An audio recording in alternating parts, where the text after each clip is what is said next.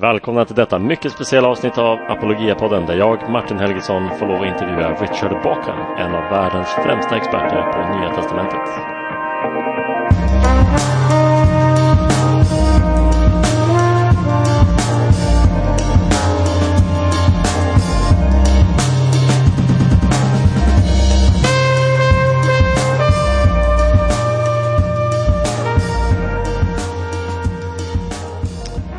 Jajamän, kul att få dela det här avsnittet med er som är en intervju med Richard Bakham och innan vi kör igång med den ska jag berätta lite om vem Richard Bakham är och, eh, och eh, sammanhanget för intervjun.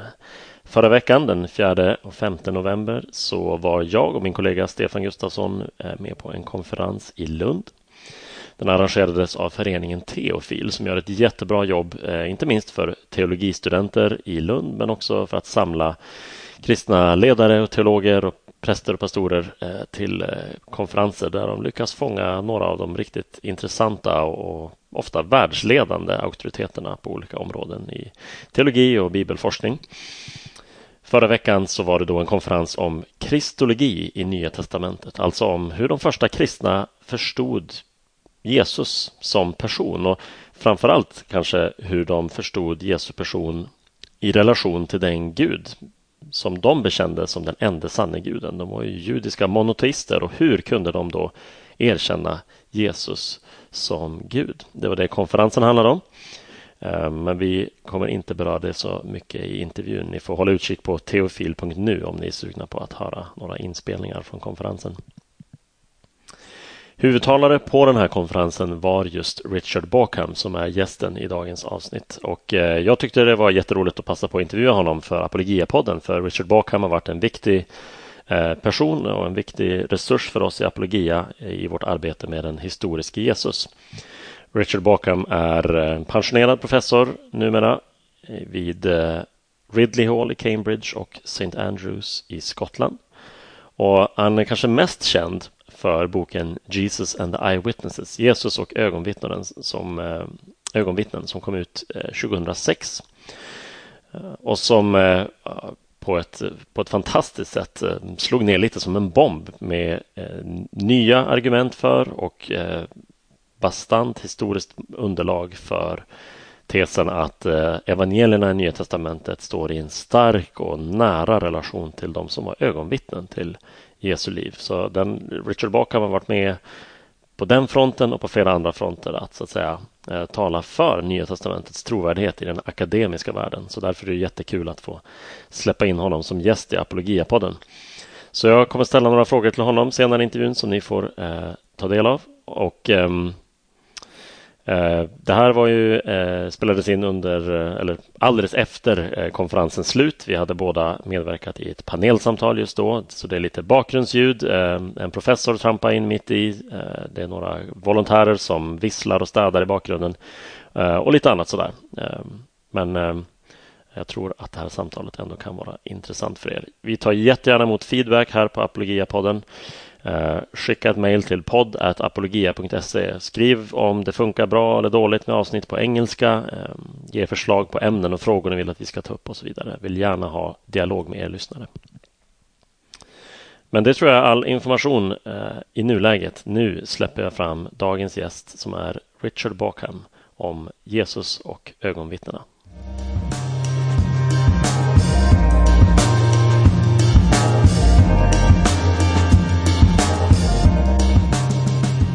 Right, so I'm joined now by Richard Bauckham, uh, Professor Emeritus of New Testament at uh, Ridley Hall, Cambridge, and St Andrews, Scotland. Thank you, Richard, for, for being with me or being with us here at the at the podcast. It's a pleasure. Uh, I know you've had a, an intense couple of days with a conference, giving lectures and and whatnot. So uh, I I really appreciate it. Um, uh, how do you feel about the conference? It was not a conference on the topic that we will talk about now, but are you overall satisfied with this uh, conference on Christology? Yes, it was it was a good con- good conference, I think. Yes, mm-hmm. yes. I mean, it, it sort of cohered. I mean, it's nice when you get a set of different people giving different angles on a subject, and they, they really come together. Um, yes. then you then you feel at the end, you know, something has happened. Uh huh. Um, yeah, something significant, something meaningful yes, has been yes, contributed. yes. Yeah, I agree. Whereas you can go to a conference and you come away with a head full of problems. You know, That's right. that has happened to people before. um, so I wanted to to have you on our podcast to uh, to talk about uh, your book, uh, Jesus and the Eyewitnesses, and uh, our listeners, because of the introduction that I will add to this interview, will uh, know about it. They will possibly know about it also because it's has been for for me personally as well as for my colleagues in Apologia. It's been an important source uh, uh, since it was published for how we speak of the historical Jesus and and uh, the reliability of the of the New Testament and the Gospels in particular. Uh, I only have the first uh, first edition. Uh, you uh, you've said something at the conference here about the, the second edition. Uh, what have you added since since the first edition came out? um, there are three chapters that I've added, um, and some some of it is replying to my critics, taking up problems people have Ah, raised. yes, we'll, we'll Um, come to that. I think. Some of it is, uh, uh, as it were, providing more evidence for points that perhaps were rather weakly supported and people have questioned them. Um, and some of them are simply taking the argument a little bit further. Well, uh, so let's. We're perhaps getting uh, ahead of ourselves or into into the weeds a little bit. If we step back and sort of take a, a big picture look on the, the whole question of the historical Jesus or what what we can know about Jesus, what do you think is the most common misconception about how well we know the historical person of Jesus?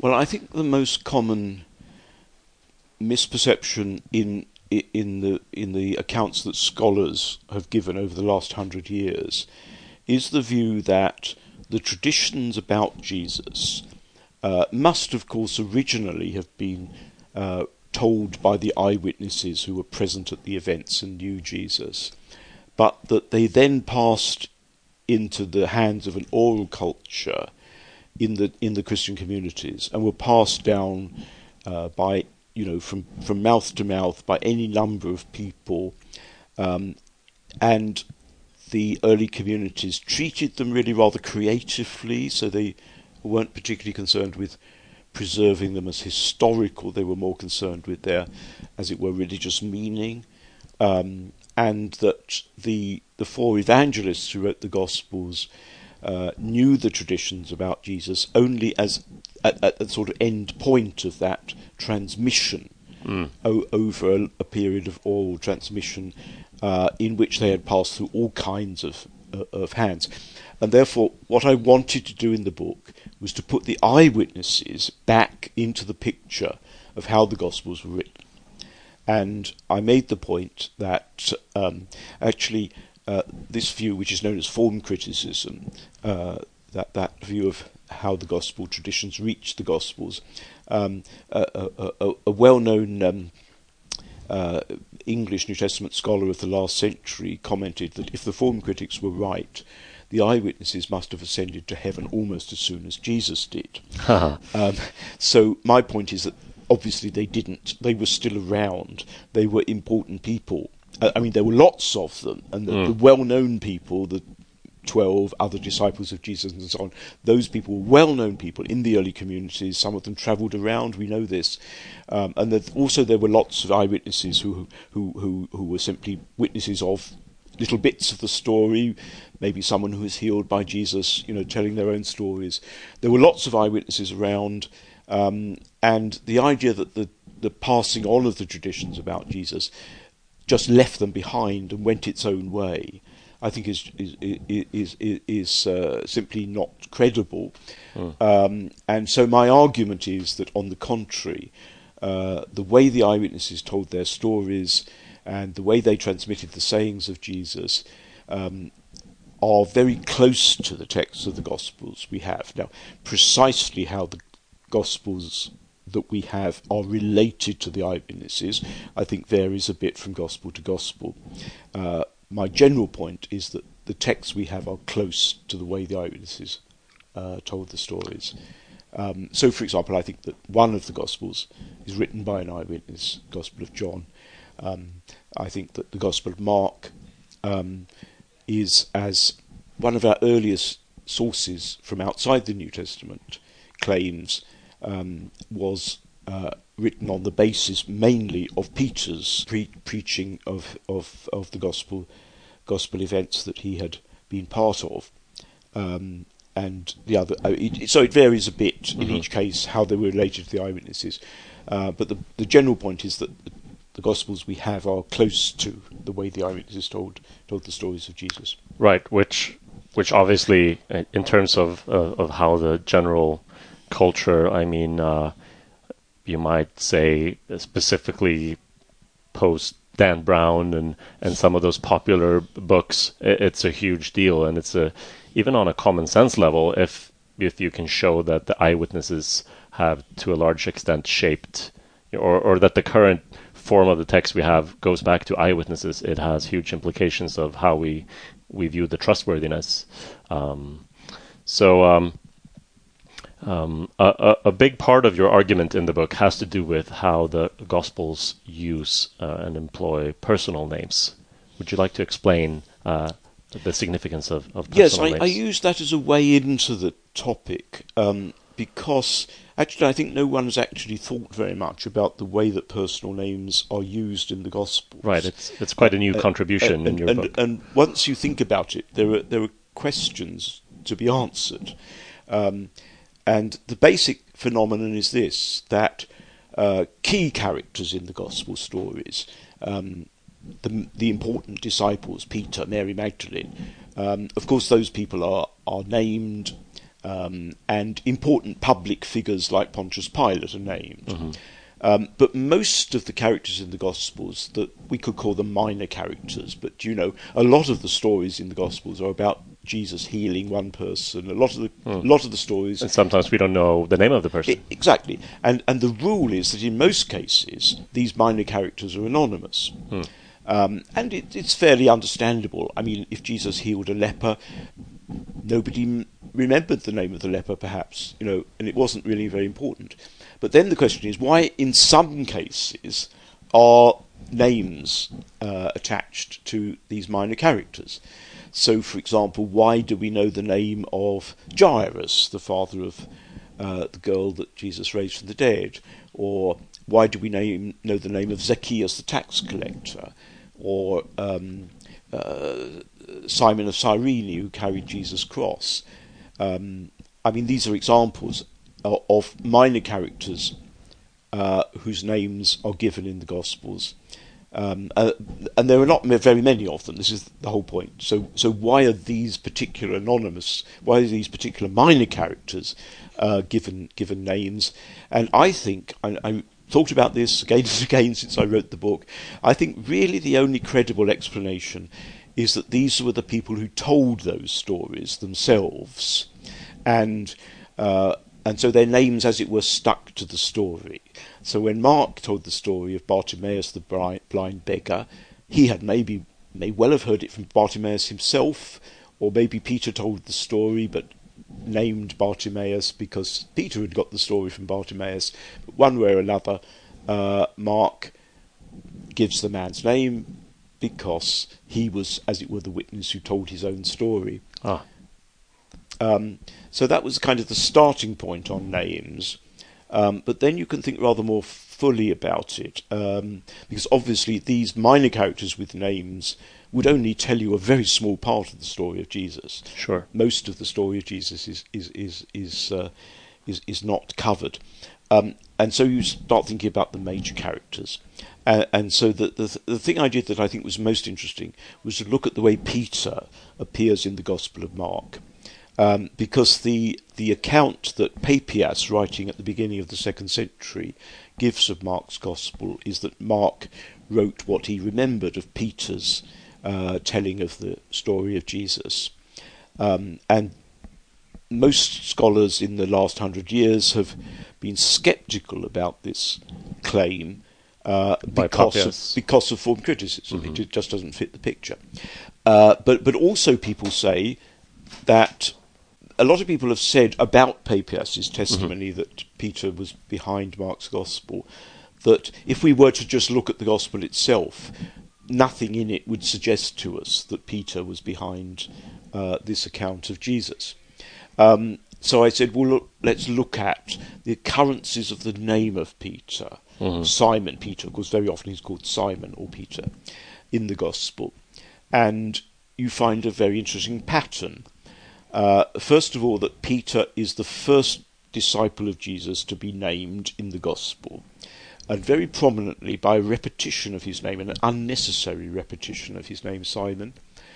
Um, and you also find that Peter is the last person at all, actually, to be named in the Gospel uh, at the end of the Gospel. And between those points, Peter is much the most commonly named character right through the Right. story. Uh, in, in fact, he's he uh, Peter, of course, is quite prominent in all the Gospels, but he the frequency with which he is mentioned is considerably greater in Mark's Gospel than in the others.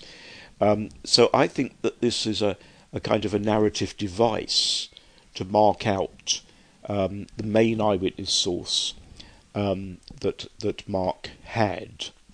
And just to add to that, it's one of the things I make rather more of in the additional chapters to the second edition, I began to see how this was more important than I'd thought of before.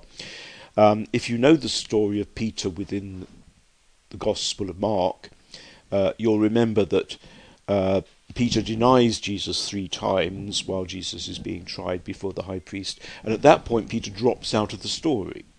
So he's no longer there for the absolutely crucial events, actually, of Mark's story, which are the crucifixion, the death of Jesus, burial of Jesus, and the empty tomb. Um, and you would have thought that that's the point where Mark really, really needs eyewitnesses, if he needs eyewitnesses at all. Sure, yeah. And, and sure enough, he brings in new eyewitnesses. He Oh, bring- so it's he not bring- Peter he anymore. brings in the three women disciples, Hmm. who Mark has not mentioned until he gets to the story of the crucifixion, and then he names rather carefully these three women who are there at the crucifixion. They're there at the. They see the body of Jesus being put in the tomb. They come back on, on, on Easter Sunday morning, and they're, he's very careful. He names three of them at the cross, only two of them at the burial, and then three of them again at the resurrection. Seems quite meticulous with the details. Quite meticulous because he, he doesn't want to claim more than he can claim. Mm. So he doesn't say they're all three at the burial. He knows there are only two of them It's at a the burial. wonderful little detail. Um, and all, almost all he says about the women is that they looked and they saw and they Mm. observed. Right. They're clearly depicted as eyewitnesses. So it's precisely, almost as if they performed the, uh, the- job of an eyewitness. yes, exactly. Yeah. And so precisely for the part of his narrative where Peter can cannot be the eyewitness, Right. Mark very clearly brings in the other eyewitnesses Mm-hmm. to, to fill that gap. So Yeah. that seems to me to confirm the idea that Peter is the main eyewitness in the other parts of the gospel, Mm. um, as well as uh, you know highlighting the, the women's role in, in this part. Yeah, I remember when I first heard of the book, and I, I, I first, uh, I first heard of the book and its main argument, uh, not uh, directly from you or not from reading the book, but through different uh, people who have uh, made use of it as a source. And I, uh, I think it is also very fascinating what you show in terms of how uh, the Gospels name people and differentiate the people who have some of the more common names. You know, something like.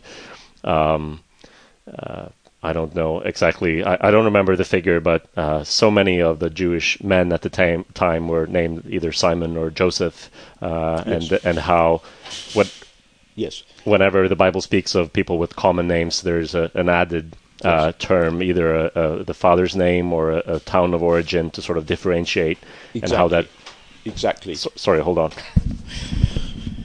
We're uh, cleaning after the conference, so yes, Um, yeah, um, anyway, yeah. So so how the the very use of even uh, the very way that the Bible uh, or the, the Gospels um, name these individuals reflects the fact that it is written in its original context, because you simply couldn't make that kind of pattern up. exactly. Right. Yes, yes. How did you ever? How did you? So so you're basing a lot of your arguments, uh, your argument uh, on the use of name. You're using you're you're depending on research of an Israeli scholar named Tal Ilan. And how did you come upon sort of the trail of of this research? And oh, this this might be really meaningful and useful in looking at the reliability of the Gospels. you know, I, I'm just interested in all kinds of historical material, Right. Um, and um, uh, so, so you know, I, I've I've long been interested in the in the Jewish context of of Jesus and the early church, Mhm. um, and it seems to me to be a good historian of Jesus and the early church. You've really got to know um, all the information that's available. Um, and the interesting thing is that during my lifetime, or the period I've been working as a scholar, um, what we know about first century Jewish Palestine has increased enormously. Right. You know, we now know Mhm. so much more.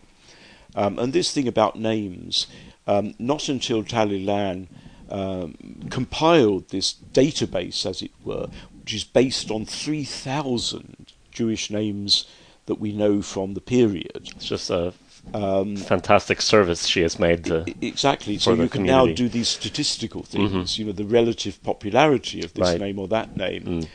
um, which which we just couldn't do before. Mm. Um, and I was very surprised actually that the sort of proportions that you get um, of, of the, the sort of uh, proportion of men who were named Simon, men who were named Joseph, and so on, you can get that from this database of three thousand. I was quite surprised to find that the Gospels, the names of people we have from the Gospels, correlate remarkably closely with Oh, those. it's fascinating Um, how, uh, how uh, the, I mean, it the, the, the, the sample of names in the Gospels is so small, Mhm. actually. I would not have been surprised if it didn't correlate at all. Right. But it does. It Mm. correlates remarkably well. Yeah, it's wonderful. Uh, not totally exactly. You wouldn't expect it to be totally exact, Oh, but, but broad, broadly very, very similar. Mhm. Yes. So, in in, uh, in um, the introduction to one of your lectures here at the conference, uh, uh, someone said this book has been uh, it's been praised, it's been debated, uh, but it's been it's never been ignored, which I guess is uh, the, perhaps the best you can hope for as an academic. But for you personally, what has been the most gratifying thing about the response of uh, to and and the, and the impact of this book over the last 13 years or so since it's been published. Yes, it, it's not quite true that it's never been ignored. I mean, I, th- I think I think a lot of people have read a review and decided that's all they need to know about it. Um, th- this often happens. I mean, people don't necessarily want to read a book. Which, I mean, it, it's a paradigm-shifting book. It proposes a whole new paradigm. Yes, it's, for- it must be quite challenging for, for, looking at for this. So it, it's very it's very controversial. Mm. Um, uh, I think, as a matter of fact, the thing that's really surprised me about the book is the wide audience that it has reached. Um, uh, beyond people who have studied theology, who've got some kind of background to the subject. I never expected this. I mean, it's quite a demanding book. Um, because it's a new argument, um, I had to present the argument in ways that could convince my fellow scholars. So I couldn't dumb it down, as it were. Mhm. It has to be a scholarly book, um, a demanding book. Um, but the number of people uh, who, as I say, have got no theological background, haven't studied the subject or anything like that, who have read it and either email me or come up to me when I give lectures or something like that, um, and said how helpful and interesting they found the book. Um, I, I mean, I think that's the thing that has surprised me and has probably has pleased me most, actually. Yeah. No, and it, it is uh, it, that is a testament to how readable the book is, and Mhm. and the fact that I think for for most ordinary Christians, it's quite encouraging uh, a read, you know, to see uh, things uh, like the use of personal names, which you might never expect to have any significance on that level. How it nevertheless reflects uh, the the overall trustworthiness of uh, or reliability of the Gospels. Um, you have written on so many topics and areas. Um, a, a couple of your books were assigned literature when I was in seminary, and I, I uh, tend to often recommend uh, your book, The Bible and Mission, uh, not just because it's short, even though that makes it easier for, for people to read it, but it's uh, I think it's a, a wonderful little book. But uh, is there anything in particular, uh, particular kind of project or topic that you're working on at the moment? Um, I'm still working on New Testament Christology, Mm. so I think there's still a lot of work to be done there. And uh, uh, I mean, what I'm immediately doing is uh, uh, bringing together another collection of essays on New Testament Christology, most of which have been published here or there or given as lectures, um, so that they advance the discussion.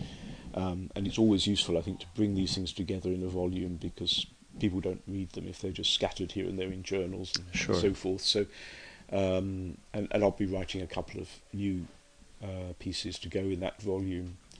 Uh, I, I've just finished another little book, which began like the one you mentioned, uh, as a series of lectures. So it's, it's just a, a fairly short book. In uh, it was three lectures. I've written another one, so it's four chapters, and it's called "Who Is God?